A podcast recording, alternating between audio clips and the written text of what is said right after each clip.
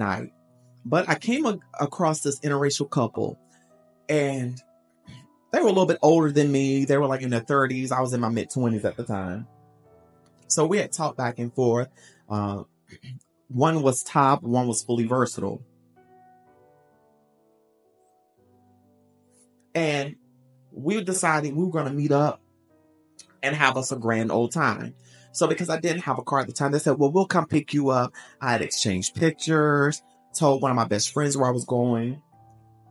And I let my uncle that I lived with at the time know that I was going out and that I was just going to chill with some friends. And he, he probably knew I was going to probably go smoke some tree and be a little thought.